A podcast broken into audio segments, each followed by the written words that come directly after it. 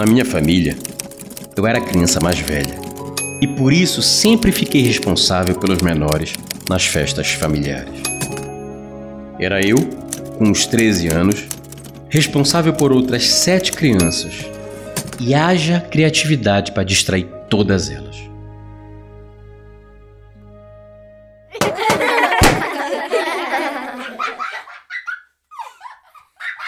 Dentre todas as brincadeiras, a que a gente mais gostava era a gatomia. Uma sala ou um quarto grande, tudo escuro, e uma pessoa que cobre os olhos e tem que procurar as demais. No escuro, a pessoa fala gatomia e os outros têm que miar. E assim vai, até que quem procura consegue pegar alguém que está escondido. A gente sempre se reunia na casa de um tio, um quintal enorme, churrasqueira e uma sala de jogos gigante. Era lá onde a gente brincava. Preparamos tudo. Fechamos as cortinas, mudamos os móveis de lugar, apagamos as luzes e eu, o mais velho, comecei a procurar os demais.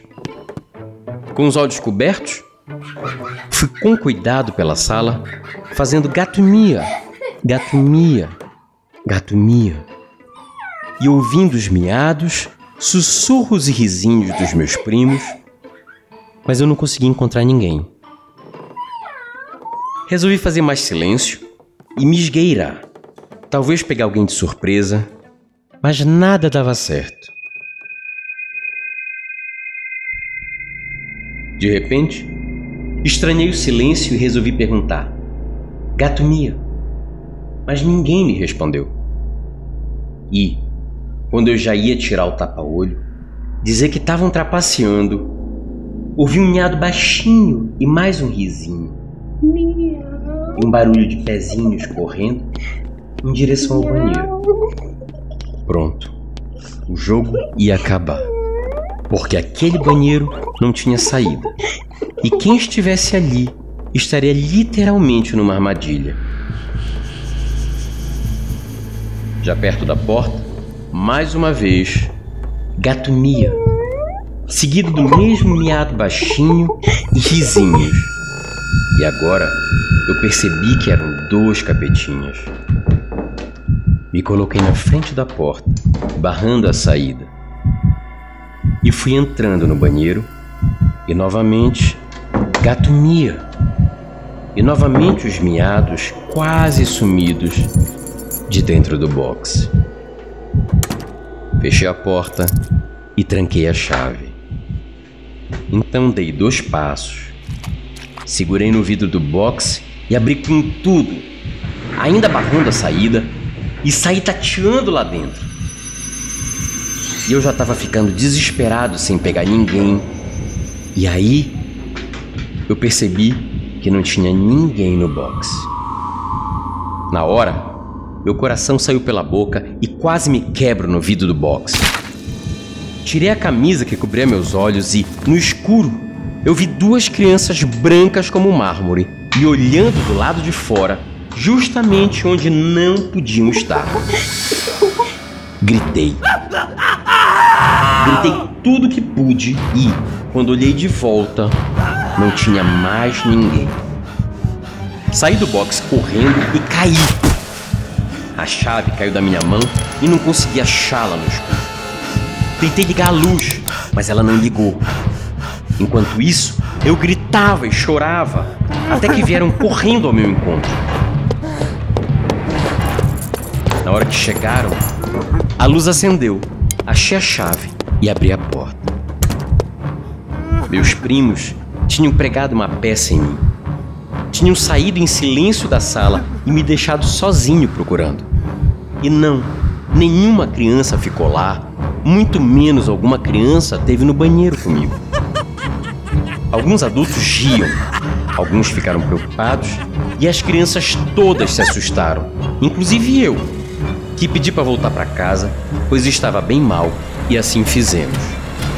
E, bem, para minha tristeza, a história não parou por aqui, porque já no outro dia, algo estranho aconteceu.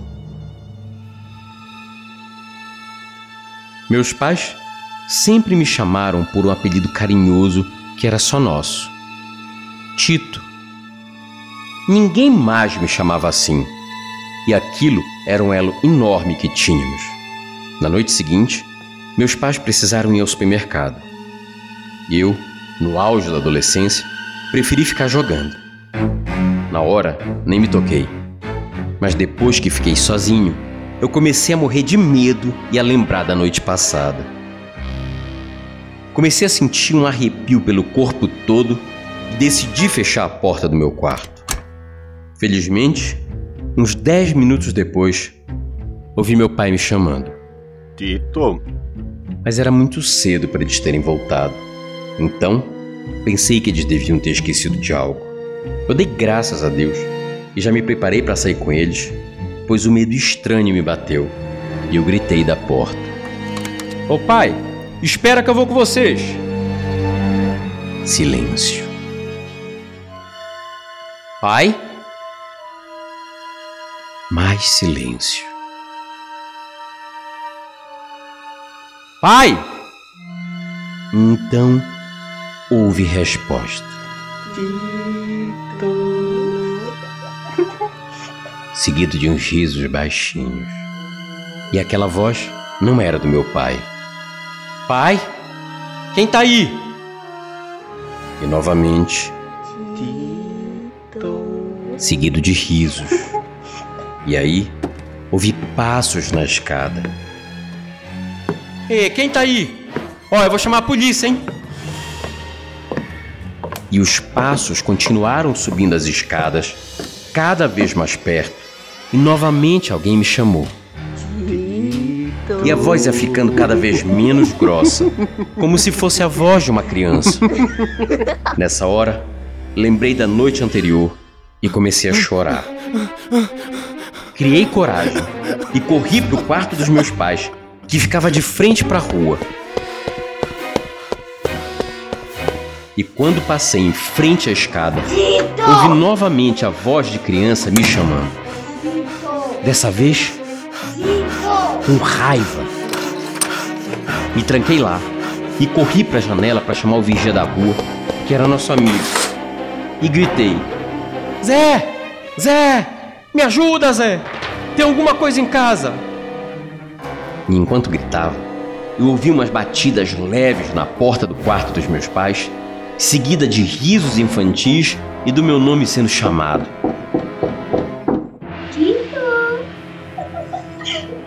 Quase me enlouquecendo.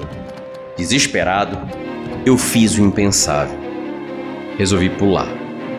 Quando eu falo isso, o povo pensa que eu sou louco. Mas não era muito alto e, bem do lado, tinha uma parte do muro que eu conseguia alcançar. Mesmo assim, eu peguei uma queda feia e saí correndo para a rua, onde o Zé já me esperava, me olhando sem entender nada. Contei a ele que tinha algo na casa e que não era gente viva. E ele, mais medroso do que eu, só me pegou e levou para um dos vizinhos, de onde ligamos para os meus pais, que imediatamente voltaram correndo. O resto da noite foi muito confuso, meus pais e eu conversando para entender aquilo tudo. Fomos dormir já quase de manhã, com medo daquelas vozes, e felizmente, os dias seguintes foram tranquilos. Me dediquei ao colégio, tentei não pensar naquilo e por uns dias só consegui dormir no quarto dos meus pais. Depois de umas semanas, parecia que o pesadelo tinha acabado. Mas não. Certa noite, achei que estava livre daquilo. Resolvi voltar a dormir no meu quarto e meus pais concordaram.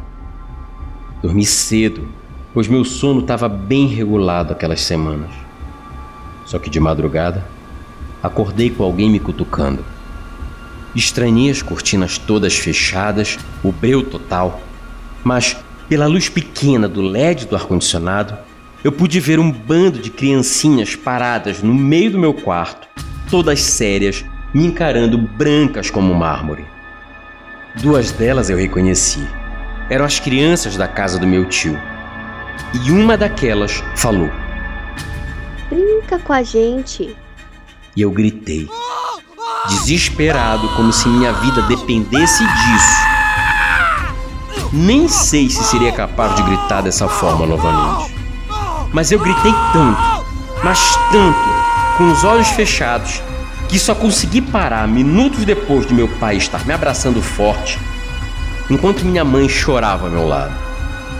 Minha mãe resolveu botar um basta naquela situação. No dia seguinte, chamou uma amiga que tem uma espiritualidade alta. A amiga chegou, andou pela casa, rezou junto com a gente e, num dado momento, entrou numa espécie de transe. Foi bem estranho, mas parece que deu certo. Ela explicou pra gente que, naquele dia, na casa do meu tio, dois espíritos tinham observado a brincadeira e também quiseram brincar. Que não era por maldade, que eram somente crianças mortas.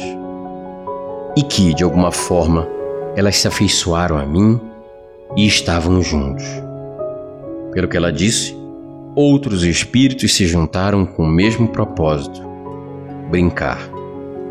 E era isso que vinham tentando fazer esse tempo todo, me perseguindo pela casa em busca de algo que eu, infelizmente, não podia dar. Aquela amiga rezou e falou com as crianças. Explicou o que estava acontecendo e que elas estavam me amedrontando. Depois, fomos a um terreiro e me deram uma espécie de passe. E eu só pude crer que aquilo tudo era verdade, pois a partir dali, nada mais aconteceu. Dali em diante, felizmente, só brinquei com crianças vivas.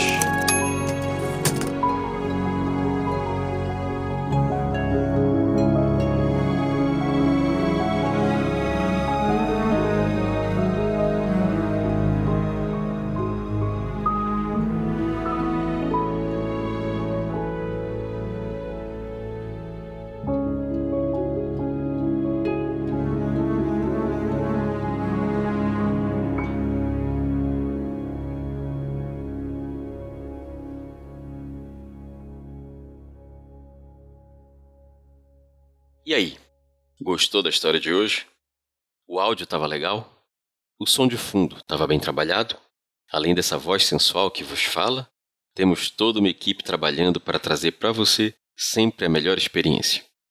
Apoie esse projeto, torne-se um assinante do podcast no PicPay ou no colabora ponto a i.